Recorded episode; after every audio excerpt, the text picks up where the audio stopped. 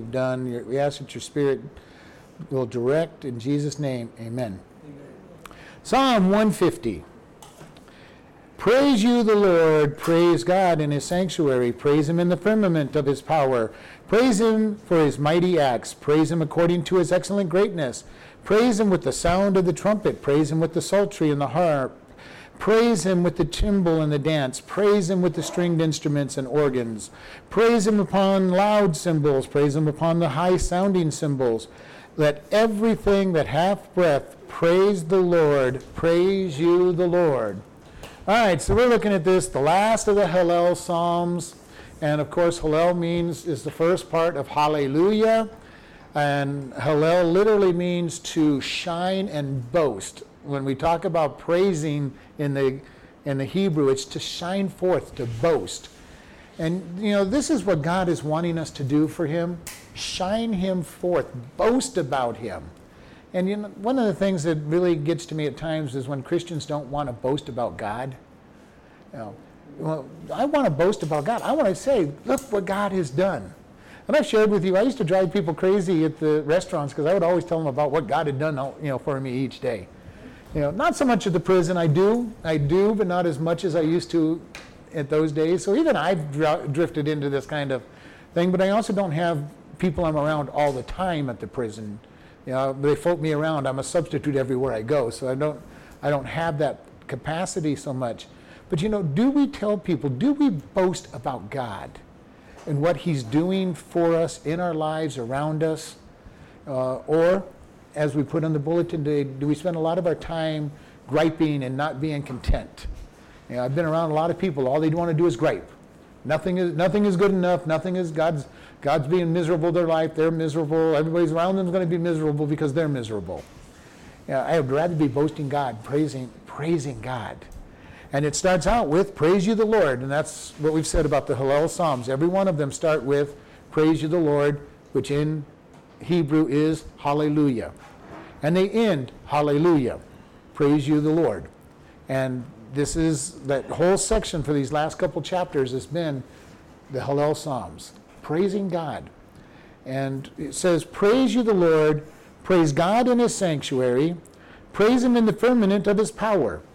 So starts out with hallelujah, and then praise, boast about God in his sanctuary.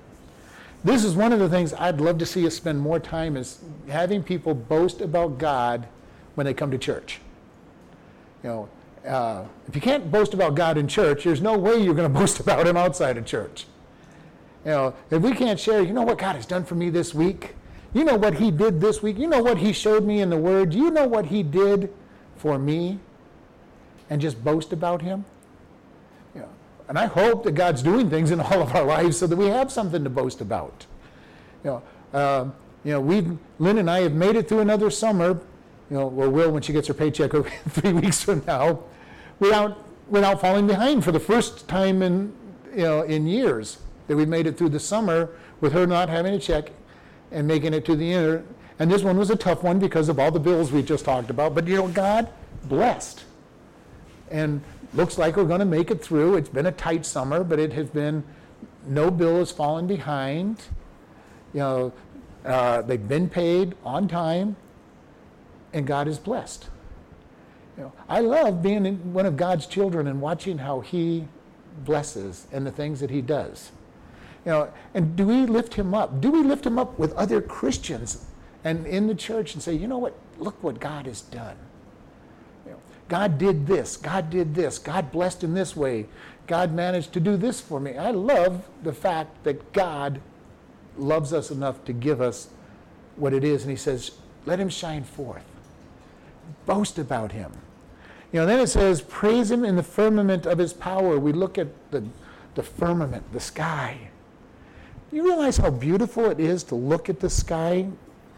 You know, even during the daytime when you can't see anything but the sun and the clouds and, and all of that showing his power. But I love to look at the night sky and see his glory shined out in the, in the stars.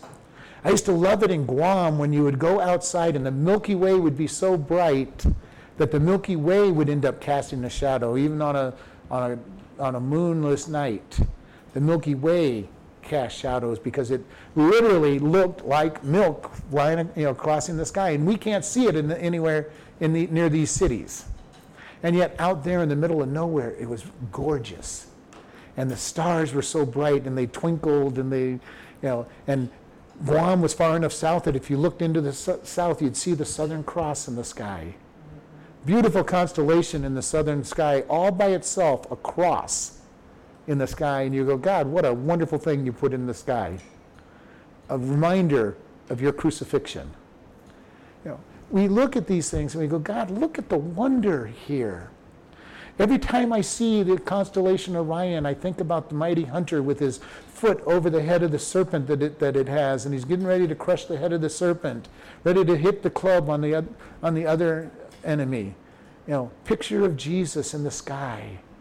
You know, it's just so beautiful when you look and you say, wow, God, you put your, your gospel out here for us to see. You've got the wonderful story that for the, all of the people to see. And we just look up and just praise him. God, what a wonderful sign, because he said he put the stars as signs for the people. And we read, you know, read the, the gospel message in the sky because he put it there. And here David's saying, praise him. Praise him in the power of his, of his firmament. And we, we look at this and how often do we spend just taking time to praise God? You know, this is something that is so important for us. You know, a lot of times we spend time griping and complaining to God. David sure did a lot of times in the book of Psalm. God, you know, why why are these people, you know, my enemies being blessed and I'm being I'm being cursed and I'm having to run all over all over the wilderness while they while they're living in their houses and chasing me with whole armies. And finally he would come down to the conclusion, God, thank you, you're you're wonderful. Uh, but you know, is our first instinct to praise God in our situations? Usually not. But if we truly understand that God is for us, He has a good plan for us, and He has a plan, just even has a plan, wouldn't we be more thankful realizing His love and His grace and His mercy and His plan for us? Okay. Job did not understand that God had a plan for him when he lost everything. He did not understand God had a plan for him when he lost his health. And his wife was bugging him about just curse God and die because look how bad he's treating you. He did not understand there was a plan when his three friends and their and their young young companion came and criticizing him for a period of time about how bad he had to be because of all the bad stuff he was going through. But you know, he had a patience where he trusted God. For whatever reason, he trusted God, and he says, and God blessed him. Now, toward the end, he got a little snippy and said, I want God, God, I want you down here so I can meet you face to face, so I can have a discussion with you about this. And God came and he shut his mouth. Okay. God showed up and he, God demanded answers and he decided to be quiet. Okay. But for a long period of time, he was very honorable and, and said, You know, I don't understand what's going on, but God has a plan. And, you know, that can get us through a lot of hard trials, when we go through the trials and say, God, I, and I've said this over and over, many times I've told God, God, I do not understand, but you say all things will work together for good, and you are a God who's in control, you have a plan. I don't understand it. Most of the time, I don't understand what's going on. I don't know how to get out of certain things. And I sit there and go, God, all I can claim is your promise. Trust in the Lord with all your heart and lean not into your own understanding in all your ways, acknowledge him, and he shall direct your paths. And sometimes that's my prayer to him God, don't understand. I know what I want to do, God, but I need you to share with me what you want me to do. Because sometimes it's very hard. We look at our situations and say, God, I just want to quit. God, nothing is worth it. Just, I want to quit. And God says, stay faithful. You know, if God be for us, who can be against us? What can separate us from the love of God? Nothing. Paul said, neither height nor depth nor width nor, nor principalities nor demons or anything else. He goes, not even God will separate us from God's love. And as long as we truly grab hold of that, what can we get through? anything God comes our way. God, you've got a plan. Know, there's the quote that I put up there a long time ago God's will is what I would choose if I knew everything. All I have to do is admit I don't know everything. God, I know you have a plan. Sometimes He gets a, gives us a glimpse of what He's done and why He's done it. When we read these books about the different missionaries and the people that God's used, you know, and we look at their early life and how they're learning to trust God, and you're going, wow, would I have been as faithful as that person? Would I have done what they did? We look at a George Mueller learning to trust God for his, for his needs. We look at the, the ten Booms who, who are hiding Jews in their family and they get caught and punished. And what was the, what was the benefit of going to these prison camps? They all died except for two of them. You know, we look at all of these things that go on, and God, and you say, God, how can this be good? You look like at somebody like a Joni Eareckson Tada who breaks her neck at age 17, goes, becomes quadriplegic, and say, God, what is the value of this event? And then we look back over her life, and we're not going to say it was a good thing, but God has used it for good. She has made a great ministry ministering to the disabled that she would never have been interested in if she hadn't become disabled herself. Does that mean her disability was, was good? No, we'll never say that, but God used it for good. And had two children. Yeah. To be a mother. So we look at all of these things that go on and say, God, sometimes we're going to say, God, I don't understand. I do not understand why, why you are letting this go into in, going on, God. I do not understand why you're letting this pain go on, why you're why you're letting this happen or this happen. God, why why does this family who seems to be trying so hard seem to have so many bad breaks? What are you trying to teach them and us from that? You know, are they are they reaping what they've sown, or are they just needing to be an example of how to follow God? We don't know, and all we can do is say, God, I want to trust you. God, why does it look like the wicked always prevail and do good? And God says, Well, you know, judgment's coming. Judgment's coming. And they suffer even on this life in most cases, even though we don't necessarily know it.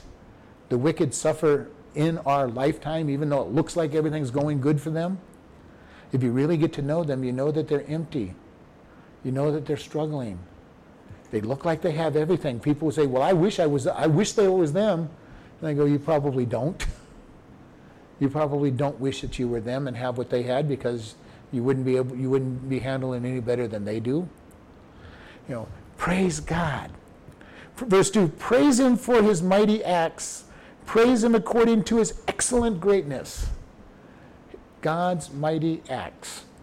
You know, every day He gives us a new day. You know, and, and we know that He put the world into motion and, and the activities that are going on. But you know, our world is winding down. Our, our globe is spinning slower every, every year. The actual spin of the earth is decreasing. It's starting to wobble on the axis just like any spinning top, which is part of why we know that we're at the end. God spun it like a top and it's slowing down. And we're going to look at this and say, God, we're, we're, we're close to the end. This top only has so much longer to spin before it stops. Where would that be found in the Bible, where he spins it like a top? Just, he spun it. You know, it does tell us that it's toppling, and it's, but science is telling us that it's slowing down. Yeah. Well, But he put everything in motion. I'd have to look up that verse to say he put everything in motion. Just the fact that it was put into motion, spinning, Yeah, God put everything in motion at the start. And we're seeing it slowing down just as anything that, it, you know, if you spin a spinning top, it eventually will totter and fall. And we're seeing our Earth totter now. And we know that it's slowing. Scientifically, we know it's slowing. But the top word itself, the word for top, is it? I don't think it's ne- necessarily in there. I just use that as an example okay. of what he did. Trying to get that. Yeah, God put everything in motion. And you know, our science tells us that everything is slowing down, everything is dying. You know, this is the second law of thermodynamics. Everything leads to entropy, which means it leads to deadness or, or lack of energy. And our entire universe is headed that direction.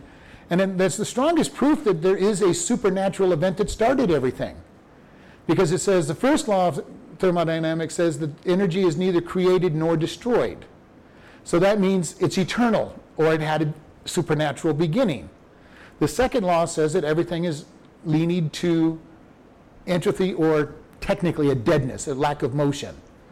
So if energy was eternal, we should live in a dead universe because it means you go back as far as you can and it's always been there. Eventually, you'd end up with a dead universe, and people go, We're in the middle of eternity. You can't be in the middle of eternity. Okay, and I know that's a hard concept for people to think of, but you can't be in the middle of something that has no beginning and no end. Or technically, you're always in the middle, but if they never had a beginning, that means it should have died sometime in the past. So the laws of entropy really do prove that there's a supernatural beginning for this world and universe. Now they will call him, well, that's only involved in a closed closed system. Well, the universe is a very large system, but it is a closed system. Okay, it's a very large closed system, but it is closed. We think about God's mighty acts. He put this universe into motion. He created the universe. He put things in motion that we can't even barely comprehend. A huge universe that we go, wow, God, look at this universe that you've created. And yet it's falling down. The consequences of sin in our universe was that the universe was cursed. Everything about this world was cursed. Can you imagine the power of Adam and Eve's disobedience was for the entire creation to be cursed? Be supernatural. We, we've, got a, we've got at least a thousand years left in this world, but it is slowing down, it is changing. Uh, our sun is shrinking, the, the Earth's uh, rotation speed is slowing down. I don't know about the circling around the sun. I'm sure it's slowing down as well because that's part of the motions being drifting down. But you know, man's sin affected everything. The animals were cursed and were made wild and, and vicious toward attacking one another and no longer just eating grass and being friends with us. The, the ground was cursed that it brings up thorns. The trees will not yield their, their full capacity that they're supposed to you know, go. The very nature around us becomes violent. We have earthquakes and hurricanes and tornadoes and, and all these stuff because of the fall of man the whole earth is waiting for Christ to return and be master. You know, because he will then restore until he destroys the, this heaven and earth and creates a new heaven and earth. But everything totally gone, and all because of man's sin. You know, what power was given to Adam and Eve to control? You know, and if they had not sinned, what a difference this world would be. I don't know what it would be like. But God knew that they would sin and still created them. And that's mind boggling. But the great acts, the mighty acts, you know, God gives us a new day every day, a new period of 24 hours to live in and, and use the best of. And eventually, will give us eternity with Him because we're His, his children his mighty goodness and his mighty acts. Praise him according to his excellent greatness. And I love this excellent, exceedingly abundant, you know, greatness. Do you ever think about the greatness of God and his power? I do every once in a while. Man, God, what power you have. You know, the Psalms tell us that God owns the, the cattle on the hills and, and he owns all the hills as well, you know, so it's like, what more could he do? You know, God has everything, and he allows us to use his stuff. You know, allows us to use his stuff, hopefully to glorify him. And yet, how many people use God's stuff to, to glorify themselves, to try to build themselves up? Even in Christian circles, that happens. People use all the stuff that God's give them, gives them to support themselves. You know, and that's a sad thing. The idea of what do we give to God? How much do we give to God? Uh, many people will say the tithe is all the Old Testament and everything, and you know what? It is. It's only mentioned in the Old Testament, but God told Malachi that you know you rob God by not giving your tithe. Paul said that we're to be cheerful givers. Jesus raised every standard in the Old Testament to a higher level. So my question when somebody says, "Well, the tithe is in the Old Testament," okay, good. So how much more than the tithe are you giving? Okay, if you don't like the tithe, you think it's Old Testament and law, fine. How much more? Jesus said if we look at somebody with lust, we've committed adultery in our heart. If we're angry with a brother, we've committed murder in our heart. He upped the ante on, on the law. So if we want to say that the tithe is Old Testament law, that's fine. Jesus raised the ante on all the law, so how much more are we giving than the, than the tithe? But you know, we're under liberty. We don't have to give or not give. God's not an accountant up there saying, well, you gave or you didn't give. But if you don't give, you're losing out on the blessings of giving. And for most people, they go, well, I don't know. Can I give a tithe? You know, I don't make much. In my lifetime, I've learned I can't afford not to give the tithe. In the days when I didn't make anything to the days when I make a good bit of money. And used to make more than I make now. A tithe is just a 10% gift to God. Not to sound my own horn, but I'm just saying, God has said, you know, God, I want to just give you back for all your mighty, excellent things you're doing, God, I want to give back. And God says, look at all that I'm doing. I praise God for all the blessings that He's given me over the years and the fact that He has met all my needs.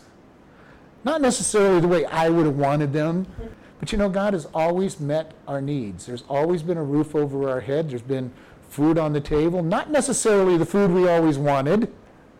My, my, my oldest son has certain foods he doesn't like because we ate way too much of it when we were, when we were poor. There was always food on the table. Maybe not exactly what we wanted, maybe not all that we wanted, but there was always food on the table. There was a roof over our heads. We could get back and forth to where we had to go. God has met the needs and then some over the years. His mighty greatness. Verse 3 Praise him with the sound of the trumpet, praise him with the psaltery and the harp. Now, this is definitely a musician talking.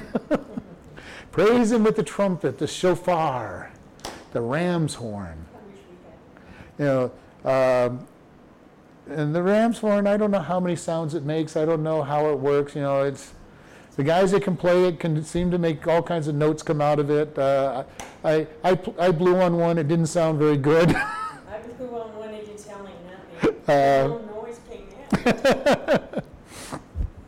But he says, praise him with the sound of the trumpet.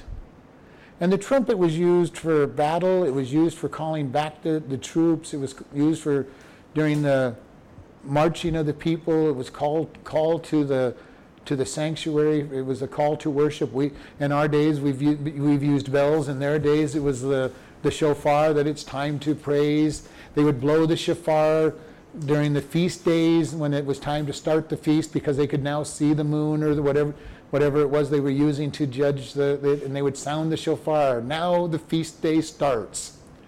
And i'm sure this is what the writer's thinking of the shofar the call to worship. Because at this time it wasn't being so much used for battle call. When Jesus comes back on the cloud and says to Gabriel, to whoever, Gabriel, blow the trumpets in, will it be a shofar? it says blow the trumpets and the word they use is shofar but i'm not sure that there's a great big ram's horn that they're using it might be And is that the first time he comes back after the church, or it is, isn't it? It's when he returns for his second coming. The rapture of the church is the snatching away, the harpazo, the snatching away of the church. And the church will be just snatched away, and, and Satan will have his free, semi free hand, because he still has to ask for permission for God, whatever he's going to do, but he's going to have a lot more freedom than he has now for seven years. And he's going to be bound for a thousand years, and then that, and that shofar will sound, or the trumpet will sound when he returns in victory as the king leading his army to take control of the world for a thousand years. And it's kind of amazing that Satan has kept wanting to set up thousand year kingdoms. You know, he's trying to mimic God in everything that he does. You know, because Hitler, when he wanted to start, uh, he's going to start the thousand year kingdom. But he's not the only one that's talked about thousand year kingdoms because it is what God's doing, and Satan wants to duplicate everything that God does. All right? He wants to be the God of this world. He wants to be the ruler of this world. And he'll have a short time when he's going to be ruler of the world and, and, and destructive of it. You know, but the sound, praise him with the sound of the trumpet, praise him with the psaltery and the harp. Uh, psaltery is a, a lute or, or of that type of nature. Some people think it's a guitar type, type uh, instrument. Uh, and with the harp, you know, not, not the great big harps we think of with a whole bunch of strings, but something very much like the lute as well. You know, usually something of a much smaller handheld type. David played instruments. You know, he was a musician. How many instruments he played, we don't know. We know that he played the, the harp, we're told, and I think he, it said that he played the, the psaltery, so he played string instruments. And those who play string instruments seem to be able to play just about any string instrument most of the time. Okay? Uh, it's amazing to watch gifted musicians. They can play just about any instrument out there. They just pick it up and they can play them. Uh, my daughter amazes me with the, her ability just to pick up instruments and play them. Uh, never been trained to play the guitar, and she can play the guitar. She can play the play the the organ and the you know the pianos and those things. Uh, she's trained to play the violin and viola. She's a musician.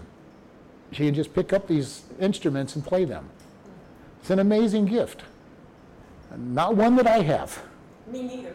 Okay? I can pluck out a tune on a piano because I know the notes and I know what matches on the piano. And given enough practice, you would be able to recognize the song barely. Uh, I can strum notes, uh, chords on a guitar, but it never sounds like what, what it's supposed to sound like. You'd never pick out what, what song's being played when I strum it on the guitar. It's not a gift God gave me. David is saying, praise him with all these instruments. Now, I think that we can praise him with whatever way that God wants us to be praising him. Might be our voice. He says, make a joyful noise unto the Lord. Make a loud noise. With rejoicing praises, make a joyful noise unto the Lord. You know, and you know, he's, he just wants us to praise him. You know, and I think about this so often. Do we praise God enough? Probably not. I know I don't. As much as I praise Him, I don't praise Him enough. And I love to get in my car and just sing. I love to listen to messages. I, I love to even make up songs. This idea of just praising God. God, you are so wonderful. We can praise Him in song. We can praise Him in words. We can praise Him in, in teaching. Verse 4 Praise Him with the timbrel and dance. Praise Him with the stringed instruments and the organs. Praise him with the timbre, the tambourine. Pounding on that tambourine. Almost anybody can pound on a tambourine if they can keep, keep any kind of uh, beat. So we, he says, praise and, and the dance. This is kind of an interesting thing, dancing. David danced before the Lord as he brought the ark into the Jerusalem. You know, and Michal criticized him because he was dancing and he'd take off his royal garment, you know, and, and she said, you know, you made a real fool of yourself. And he goes, give me an opportunity and I'll do worse. You know, I'm praising God. Baptist churches tend to be very sedate in their worship, and if anybody was to dance, they would probably be looked at as, as crazy. But you know, God says to dance. As long as it's a righteous type of dance, I have no problem with it. You know, I would love to see it. Now, if you're trying to be seductive and all of that other stuff that can go in there, no, we don't want to see any of that. But it says to it says to dance. It says to praise God. You know, this idea of just standing there stone faced in front of God while you're praising Him is not my idea of praise. You know, uh, you know, luckily in our church, most people smile when they're praising God in, their, in the song. I've been to churches where you would swear that if they smiled, they were going to break their face, even when they're singing gospel songs. Praise the Lord, hallelujah. Keep my frame on my face because I can't make it look like I'm having any fun while I'm praising God. You know, and you know, I've been there, I've seen it. You know, you know, all right, quit eating your lemons before you come and praise God, smile, enjoy God. But he says, praise him with the timbrel, praise him with the dance, praise him with the stringed instruments and with the organs. You know, in this case, it's literally harps. Okay, the, the multi-string, the multi-stringed instruments. Uh, and we look at this and say, God, what is it that you want me to do? You want me to rejoice. Rejoice evermore. In everything give thanks, for this is the will of God in Christ Jesus concerning you. Rejoice evermore. Pray without ceasing. Are we that excited about God? God, thank you for this new day. Yeah, I've been waking up the last few weeks just praising God when I wake up. I don't know why it's been so different, but God, thank you. I don't know what you're doing and praying for situations. Even before I roll out of the bed, I'm praise, praising God. Or sometimes requesting things from Him because sometimes the day is, God, yesterday was really tough. I want to, you know, can you give me a little better day today? You know, but remembering God is good all the time. And all the time, God is good. Know, if we really truly believe that, it changes the way we look at the day. You know, I think about God's not dead when the when he's out there with the missionary and you know he's saying all these bad things and he goes remember and the missionary goes remember God is good all the time. You know, when we go through things that are, are really hard, do we look at God and say, God, why are you doing this? Or we go, or do we look at God and say, God, don't know why you're doing this, but I know that you're good. You've got a good plan. How does that change our outlook to everything that we do? God, don't understand. Don't understand what you're doing. Don't understand why you're doing it. All I know is you've got a good plan. You've promised that all things work together for good. And God, I know that you're in charge of this world. Even when it doesn't seem like you're in charge of this world, you are in charge of this world. And I love to think about Job. Job would, looking at, the, at what was happening in his life, could look, could look at God and go, God, I, did you lose control of the world? Did you, did you go to sleep? Did you go take a nap? Remember Elijah on Mount Carmel? You know, they're, they're, they're praying to the, the, the Baal and they go, well, maybe he yelled a little louder. Maybe he went to the restroom. Maybe he's asleep. Maybe he went on vacation. You know, have you ever been in a place where you maybe thought that about God? Uh, God, uh, so much is going wrong in my life. Did you maybe go take a vacation and leave me alone for a while? You know, God, I don't know what you're doing. You know, God has a plan, always. Always has a plan, and we need to keep that in, in, in our mind. Even when everything looks like it's going wrong in our life, every, even when it looks like nothing is ever going to be right in our life, we look at it and say, God, you've got a plan. I don't know what it is. I just help me to trust Help me to trust and have faith in you. The man that Jesus talked to, and he says, Do you believe? He goes, Yes, I do. Help me with my unbelief. Sometimes that's our prayer for God. God, I believe you've got a plan. Help me with my unbelief about this. I want to accept that you have a plan and that you're in control. Help me. Help me with my unbelief. Because there are times when we look around us and say, God, I just don't understand. God, how, how can any of what's been going on in my life be good? And God says, I've got a plan. Even when we deserve what's going on in our life because of our sin, God has a plan to work it for good. Look at Solomon. yeah? You know, even when we deserve what's going wrong, He has a plan to use for good. So we just need to be able to trust God, you've got a plan. God, it is going to be good. Don't see how it can be for good, but God, it, it will be for good. And when we look back on our life, we see just that in most cases. Wow, God, you know, you really did use that. I never understood how that really bad spot in my life was going to be for good, but now that I'm looking back, I can see it. Now, will we always see what's been good in our life? Probably not. God has never promised us that He was going to explain everything that He does in our life. Matter of fact, Jesus said, They hated me, they're going to hate you. Their bad things are going to happen. But He's got a plan. When we are patient to go through what He does, God uses it to reveal Himself to others. We read through Fox's Book of Martyrs, hundreds of martyrs listed in there. And how did God use them? And the kingdom grew because of their death. Now, was it a great thing for them to go to die because of the because of God? Well, it turned out to be good. People came to Christ. Would they be willing to know that that if, if they knew that God, you're going to bring 10 people to the kingdom, if you're going to bring five people to the kingdom, God, you bring one person in the kingdom because I go through this test and trial that is hard for my life, is it worth it? I've got the sign on the wall in my office to remind me what is the value of a soul? What are we willing to go through if just one soul comes to Christ through it? Would we go through being made paralyzed if a soul would come to Christ because of it? Would we be homeless if one soul came to Christ because of it? What would we be willing to do if one person got saved because of what happened to us? Hopefully, anything. But it also comes into true trust with God, and sometimes it means just praying, God, don't understand it. Give me, help me have faith. Help me stay content. Help me stay following you. Praise Him. Praise Him. Verse 5 Praise Him with the loud cymbals, with the high sounding cymbals. And these literally are two different types of cymbals. The great big clashing cymbals that, that really don't make any, any true music, but where they're used properly in the orchestra, they come across at just the right time to bring a big counterpoint. You're not going to beat the cymbals with any kind of real music. It's just there's a time for them. And God says there's a time for the loud cymbals to praise Him. And then the with the tinkling of the, the cymbals, the high sounding ones.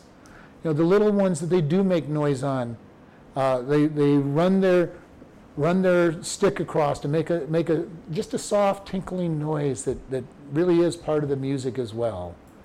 And God says, sometimes just the noise is what you need. If you go to a concert and you hear all these different little instruments, I mean, how many of you would want to sit through a tuba so- solo? You know, it's probably not the instrument you want to hear a solo for. You know, boom, boom, boom, boom, boom, boom. You know, now, a really good player could probably make it worthwhile, but it's not really the instrument you go to, the, go to listen to for a solo. Uh, you know, and I can think of other instruments, you know, that, that are like that, that are not the instrument that you play that everybody says, I want to go hear this. You know, it's not like the concert pianist who can play by themselves and really play a beautiful, beautiful melody and, and counterpoints and everything all on the one instrument. It's not like the violin being played by a master that, that draws everything in. There's just certain instruments that just don't have that reputation. Cymbals being one of them. Okay, the kettle drum would be another. Kettle drums can have a nice beat to it, but you know you're not usually going to go to the go to. I just can't wait. I want to hear this kettle drum solo. yeah. Uh, even though you can have a master playing it, but it, it's just not what you're going to go to. I want to. I just can't wait to go hear that kettle drum solo, that that tuba solo. Okay, those aren't usually instruments that are featured. okay, but David lists these kind of instruments. Praise God with these instruments that just have a part. You know, David put the Levites and he says, We are going to create music in the, in the tabernacle 24 hours a day, seven days a week. There's going to be music being played. I don't know how many how hard that was to be the musician playing at three o'clock in the morning when nobody really is probably in the in the ta- tabernacle, and yet they're there playing worship music for God. Maybe even having singers because there were singers that were dedicated to being singers. And maybe they were part of it. Can you imagine going to the church and no matter what time you went there, there was music being played by an orchestra? Yeah. David obviously talked about orchestras being played. You know, I've heard people complain, what are you having guitars and drums in a church for? Well, because the Bible tells you to put them there. You know, God says to use all these instruments, and if I could have a cymbal player playing with the, with the orchestra, we'd have a cymbal player. You know, now, do I want a cymbal player if I don't have the other instruments? Probably not. you know, do you know, you know, uh, but you know, if we have the whole orchestra, the cymbals have a place. The kettle drum would have a place. The tuba would have a place. Okay, there would be all these instruments in a huge orchestra that all have their place. And I would love to have a church big enough to have all that stuff. Of course, right now we don't have with our. If we had everybody in our church playing an instrument, we still wouldn't have an orchestra. Uh, but you know, God is saying, praise Him. Our attitude needs to be for praising Him. You know, to to sing before Him, to praise Him, and to just lift Him up, because that's what He's asking to have done. God wants to be lifted up in praise. And maybe that's part of what he created man to do is just to praise him. And not that he needed it. He had the whole angels to praise him. He had the praise within the Holy Trinity because the Father, Son, and the Holy Spirit edify one another and build each other up. They didn't need man. And yet he asked man, just praise him. Lift him up. And then this last verse I love let everything that hath breath praise the Lord. Praise you, the Lord. Everything that has breath. I think sometimes that the animals are praising God with their, with their, with their voices and everything because God says, let everything that hath breath praise the Lord. And sometimes you just listen, just to listen to the woods, the meadows, and hear the various sounds that are going on and just everything that has breath. And you know, Jesus, when he was told by the Pharisees and scribes on the triumphant entry, get these people quiet. They're, they're praising you and they shouldn't be. And Jesus said, if they were quiet, the very rocks would cry out. And I can't imagine what that would mean for the rocks to cry out and praise. But Jesus said it could happen. So that means it could happen. Now I have no idea what sound rocks could make if it was if nothing else was out there to praise God. I bet it would be beautiful, and if God gave them the voice to, to make the sound, it would be it would be beautiful. You know, and we know that God has used anything. He used ravens to feed Elijah when he was hiding by the brook. Okay? God uses the animals, they're under his command. Noah when he built the ark, God sent the animals to Noah. Because many people, how did he go all around the world finding these animals? God sent them to you. It says so. Read the Bible. he sent them to Noah. Noah didn't go wandering around, okay, kangaroos got them, koalas got them, anteaters got them, ants got them, going to keep them way over on the other side of the ark from the anteaters. You know, aardvarks got them, zebras got them. You know, he didn't have this checklist and saying, oh, you got to go find all these things. God sent him the animals. God has used animals all through the Bible to praise him and, and let things be done. Balaam was so dense the animal had to talk to him. Okay? You know, and to me, it's always amazed me, you know, not that the animal talked. That has never amazed me.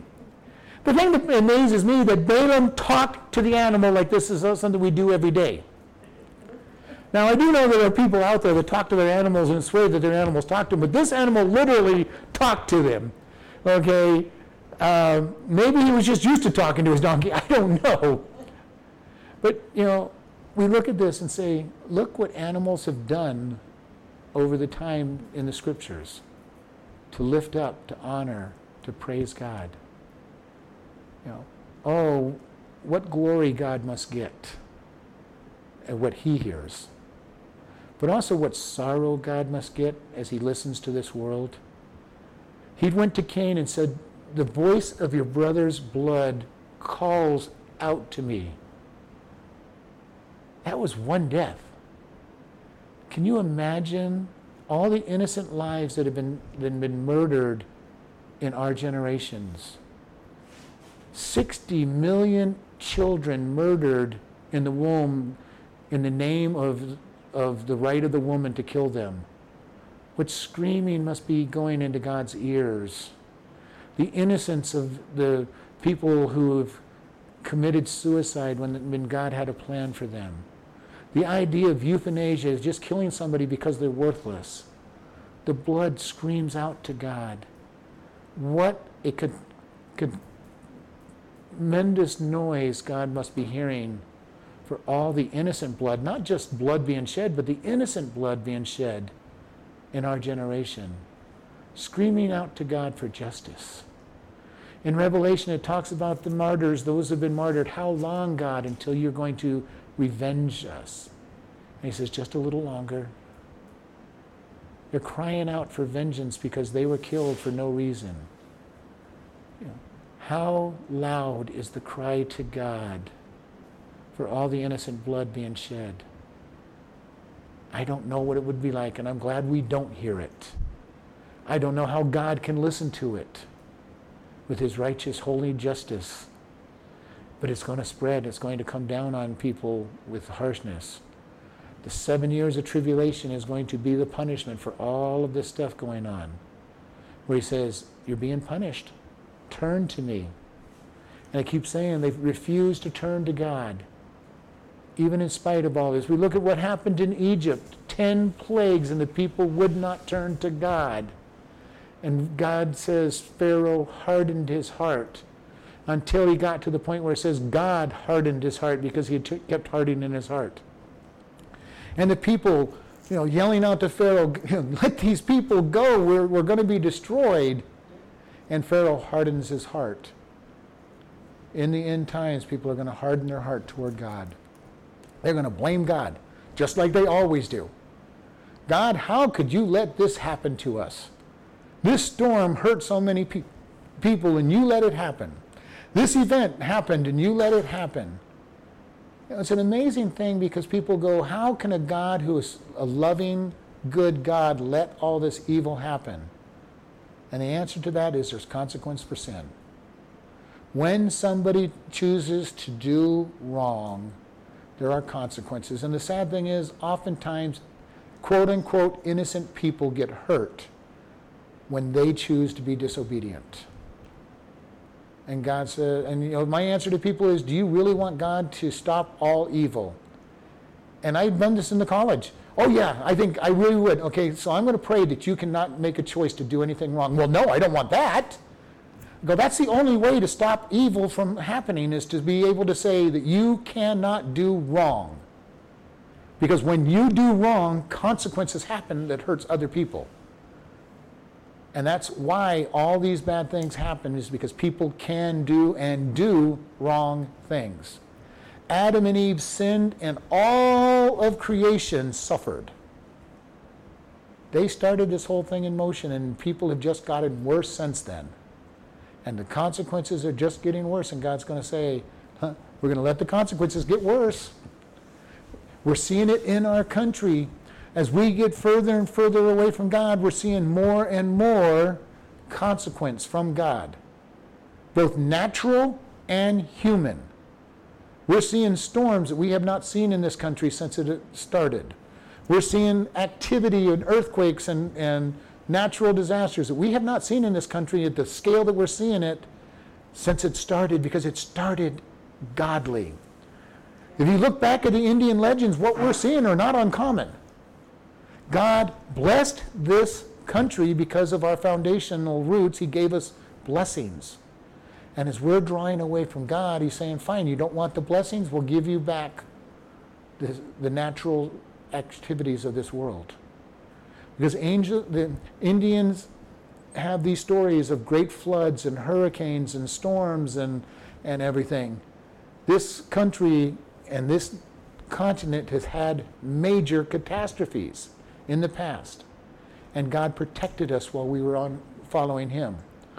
I know that history is changing all the reports, but the first settlers from this country came here to start worshiping God in freedom and to evangelize the Indians, not to plunder the land like is being told in the history books now. They didn't come here to plunder and steal everything they could from the Indians. They came here to evangelize and they did a good job in the initial part. And we need to be able to understand God blessed this country because we followed Him. And we're suffering as we start getting away from Him. And as we said so many times, and this morning we said it again, we have been so blessed in this country. We have Bibles. We can have a Bible. We can carry our Bible openly. We can come to this building and, and the church can meet in this building freely. We did not have to sneak in here tonight under the cloak of darkness, one at a time, to be able to have a meeting. And there are places in this world where that's still true. to have a meeting where you're going to talk about the Word of God, you have to come one at a time. It Takes you two hours to get to the meeting. Then you get to have a half hour meeting, and then you get to go take two hours to get out of the meeting. And we can just come and praise God openly. We can share the gospel with others. Now, we may get criticized by them, but in America, we're not going to be thrown into prison for sharing the gospel. All over this world, there are people sitting in prison because they shared the gospel. All over this world. People dying because they dare to believe in Jesus Christ and God and not some God of that nation, usually Allah. And they will get killed because they dare not to believe in somebody else. Our world is changing. It's getting more and more hostile, even in our country. To share the gospel, you get some hostile reactions sometimes. To say that there is sin and God judges sin will get you into hot water. To make a decision to follow God, even in our country, can get you into trouble. We may have a small, short window of reprieve, but I don't know how long that window is going to be. Very short before things will turn. We need to prepare our hearts. Prepare our hearts to be judged. Jesus said, They hated me, they're going to hate you. We need to be ready.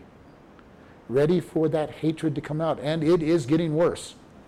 You know, right now, it's really bad on the internet because people can hide behind their internet names. If you read some of the comments that go out on the internet, it would shock you. It would shock you the hatred for Christians, the, the hatred for God, because they're hiding behind their little hidden name that nobody knows who they are. It's going to come out. What's in their heart will come out. Because Jesus said, What is in your heart will come out the hatred they have for, for God and God's people is going to come out. And it'll shock most Christians because we're not used to this idea of the suffering that's going to happen. Get ready, prepare your hearts to, to understand that when bad things happen, it's natural. It's the norm. Our country has been unnatural for over 200 years. There's been no country in the world that you can speak as freely as you can in America and not get retaliation back for speaking about God. We need to get ready. And this one says, ends with Praise you, the Lord. Hallelujah. So let's close in prayer. Lord, we just thank you. Lord, help us learn to, to witness, to stand for you in spite of anything. Lord, help us to see that you have a good plan. We may not understand it most of the time, but you have a good plan. Help us to just accept it. Go with us as we go about our business this week. In Jesus' name, amen.